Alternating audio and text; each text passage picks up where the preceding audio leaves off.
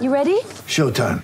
On May third, summer starts with The Fall Guy. Let's do it later. Let's drink a spicy margarita. Make some bad decisions. Yes.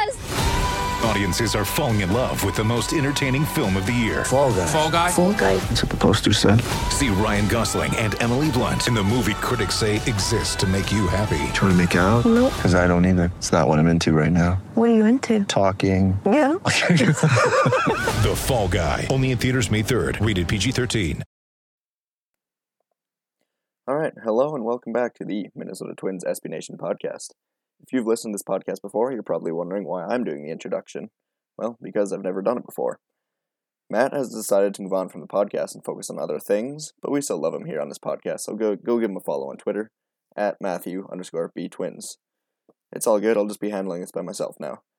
Now, since this is my first time ever recording, this should be interesting. I usually just kind of sit back, let him do all the hard stuff, and then it gets, po- gets posted on the things, but here we go, I guess, see if this even works. So don't get on me too much if this all sounds just weird. Alright, let's get right into it. So baseball's back. The Minnesota Twins had their opening day yesterday. Finally. July twenty-fourth. A lot later than we all expected, but it went great. Twins got the win. ten to five over the Chicago White Sox. Barrios got the start. Didn't do too well. Went just four innings. Giving up seven hits, five earned runs. Just one strikeout, which was a bit of a shock. He definitely did not have his best stuff all game long. Luckily for the Twins, neither did their their starter, Lucas Giolito, who was only able to go three point two. Obviously, Barrios had a better start if he was able to go that four innings. G- yeah, Giolito went three point two, giving up seven earned runs, th- walking three and striking out three. So, not a good day for either twin, either starter, so it looks like the hitters are obviously ahead to start the season. So, the sixty-game schedule, which has been placed in for this year, is starting around the league. Twins are one and oh, and yeah, obviously the White Sox are oh and one. So let's get right into it for today's three Twins topics. Alright, the bats got right back on track from last season, you know, when they were the best hitting team in baseball, potentially. So Max Kepler steps up to the plate, first inning, first pitch of the season. Bombs one out to right field. You just gotta love it. He comes up later, second inning, hits another one. Just in his first two at-bats this season, Kepler has two home runs. Polan- Jorge Polanco, Luis Arise, and Jake Cave each drove in two pretty clutch runs. Polanco with the bases loaded single. Jake Cave with the first inning two-run single to put the Twins up four to zero, which would later prove to be very key runs, of course. And then Luis Arise late with the two-run single to drive in Cruz and Rosario, put the Twins up ten to five and officially put the game away. So all three, all four of those guys had a big night. So good on them. And then you know, they scored ten runs despite Miguel Snow, Mitch Garver, and Josh Donaldson combining for oh for ten with five strikeouts. You know, that happens. Those three guys go oh for ten. The Twins scored ten runs. Just imagine if they were on their game. It's kind of crazy. And just today, the Twins face a crafty lefty, so that should be fun. So yeah, moving on. The White Sox obviously are not going to go quietly like they did last season. Yoenis Moncada and Luis Roberts are extremely scary. Uh, Moncada obviously stepped up to the plate, down three, and tied the game, which was just a gut punch to us all after thinking, well, we're going to have this in the bag pretty easily. Nope, they're not. These White Sox team is different than last year. They may not be great, but they're good. Roberts is going to be, I mean, people are comparing him to Mike Trout. I'm not going to go that far, obviously, but he his first hit of his career went one hundred fifteen miles per hour. That's just insane. You don't see that ever. So those two are going to be scary in the division forever. Luckily, the pitching for the White Sox did not hold up. Also, Yasmani Grandal and Edwin Edwin Encarnacion will probably haunt the Twins for a long time, especially this season, because you know, I don't know how old Edwin is, but he's been around forever, and he's one of the biggest Twins killers we have. Of course, they also have Tim Anderson, who went two for five, and of course, Moncada did go three for five with three runs batted in, which all came on his three-run bomb in that one inning. Eloy Jimenez will also be a scary force in the middle there. He went two for three, and Robert in his debut went two for four. A lot of guys in there you just don't want to see on a nightly basis, and if the Twins didn't have such a good lineup, I'd be a lot more scared of this team, but alas, they do. Moving on with the White Sox and how they're going to be a pretty good team. They've got a solid bullpen out there. They've got Evan Marshall, they've got Jace Fry.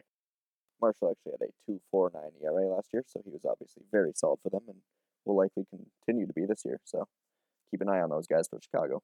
They've got Cordero, they've got Aaron Bummer, Kelvin Herrera, and they didn't even have to throw a Alex Colomé or uh, Stashek tonight. So, yeah, they'll be throwing both of those guys tonight. It looks or today actually. You got an afternoon game today, and yeah, the White Sox bullpen is right up there. The one thing concerning with the White Sox is will their rotation be able to hold up? We all know about Lucas Giolito, but behind him they have the crafty lefty Dallas Keuchel, and then and then behind him they have Reynaldo Lopez, Dylan Cease, and Carlos Rodon. Yeah, that's nothing I'm too scared of, as they've been looking for Lopez to break out for quite a few years now. Rodon, Cease, and they could be good, they could be fine, but, you know, they're not going to be anything great here. They're just guys out there, so, yeah, I'm not too scared, especially with Dallas. I mean, even Dallas Keuchel, they're paying him seventeen mil a year, and he's a lefty who's going to throw eighty-eight miles per hour today. And, uh, yeah, I don't know. I don't I don't know what they're hoping to get there, because the Twins might go score fifteen on him today. Or they might go score two, because that's just the way things tend to go sometimes, but it is what it is. Moving on, the uh, Twins bullpen last night was probably the story. The, they kind of stole the show at the end. They went five innings, gave up zero earned runs, and had seven total strikeouts. And that's all without Taylor Rogers and Sergio Romo pitching. The Twins bullpen yesterday started with Trevor May in the fifth inning, moved on to Tyler Clippard in the next inning, Duffy for the next inning, and then Stashek to close it out in the last two innings. May had one strikeout, Clippard had one strikeout, Duffy had two, and then Stashek had three over his two innings. They allowed a total of just two hits, and they really just shut the door on the White Sox chances of coming back. It was good. Justin Morneau pointed this out on the broadcast. It was good to see the White Sox could hit against Jose Barrios, and then just to show that the bullpen was capable against a very good hitting team. Of course, you never want Jose Barrios to get hit like that, and hopefully he can bounce back in his next start, which I think he will. He's he's a pretty good pitcher out there. So, I mean, he's already in his mid-season slide, I guess. So that's kind of disappointing, but it is July for him, so it is what it is. And remember, Zach Littell, Sergio Romo, Taylor Rogers were not even used, so they will be utilized today as well, just like the White Sox couple of pitchers. Uh, May and Duffy both look great, just like they did last year. If you remember, they kind of just both emerged in the middle of the season and took off, meeting, like, matching right up with Taylor Rogers uh, inning for inning last year. Is kind of insane. And then Stashek and Clippard. Clippard was signed this offseason. He could be key to the Twins' success, obviously, and he's great for adding depth. The depth that was going to be here for a one sixty-two game season is now just here for sixty games, and obviously the Twins have some of the best bullpen depth in the league. And Cody Stashek, just the... he got a taste of the big leagues last year. He looked really good.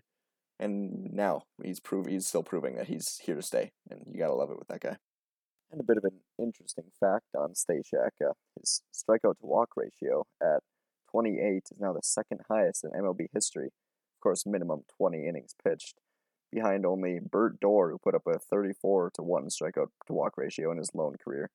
Thanks to Matthew Taylor and Andrew Thayers of Twins Daily for giving me that fact on Twitter. Go give them both a follow. Moving on, just some other notes for the Minnesota Twins. Uh, Byron Buxton, you probably noticed, did not play yesterday. He is in Chicago. He drove up there before the game last night. He wanted to be there on opening day and for the pregame ceremonies. He is in Chicago, but he will not be playing this series, it doesn't look like. And today, uh, Max Kepler is in center with Marwin Gonzalez in right. Yesterday was Jake Cave in center with Max Kepler in right. They'll rotate those guys around until Buxton's ready to go. Rich Hill, you probably saw, was pushed back. His start was pushed back. You, there was no injury concern. It was just for precautionary reasons to put him back in his original spot. So now the rotations for the Twins will look like Dobnak today, Kenta Maeda on Sunday, and then it looks like we'll have Rich Hill or someone like uh, Thorpe Smeltzer, anyone else there to fill in on Sunday, and then off day Monday. Tuesday it'll either be Rich Hill or one of those guys, depending on where they want to slot in Rich Hill. With, and especially because Jake Odorizzi is still hurt, so right now it's looking like Twins five will be Barrios, um, Barrios, uh, Dobnak, Maeda, Bailey. I don't know who they want their fourth guy to be, whether it'll be Bailey, Thorpe, Smeltzer, one of those guys, and then Rich Hill obviously slotting in at the end there. So yeah, he's healthy. The Twins just wanted to keep him in his in his original spot, just to keep him fresh and ready to go, because he's forty years old. So, you know, I'd love to see him pitch the season. I think he'll do great, but keep him as fresh as he can, obviously, especially in a sixty-game season. This one's a sprint. I'm excited to see how he does. So that kind of wraps up this short podcast. This was more of a test for me than anything. This is my first time doing anything for myself. Let me know what you thought. My Twitter is car, uh, at Coop Carlson, C O O P C A R L S O N.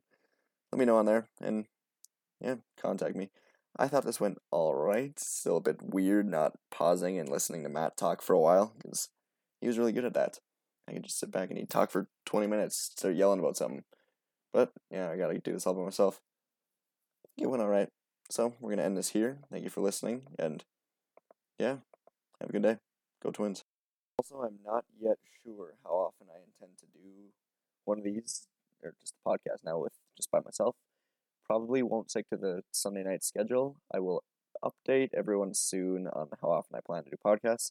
Might do three a week, might do five, might do one. Who knows? I'll let you know. Thanks for listening, and have a good day. Let's go Twins.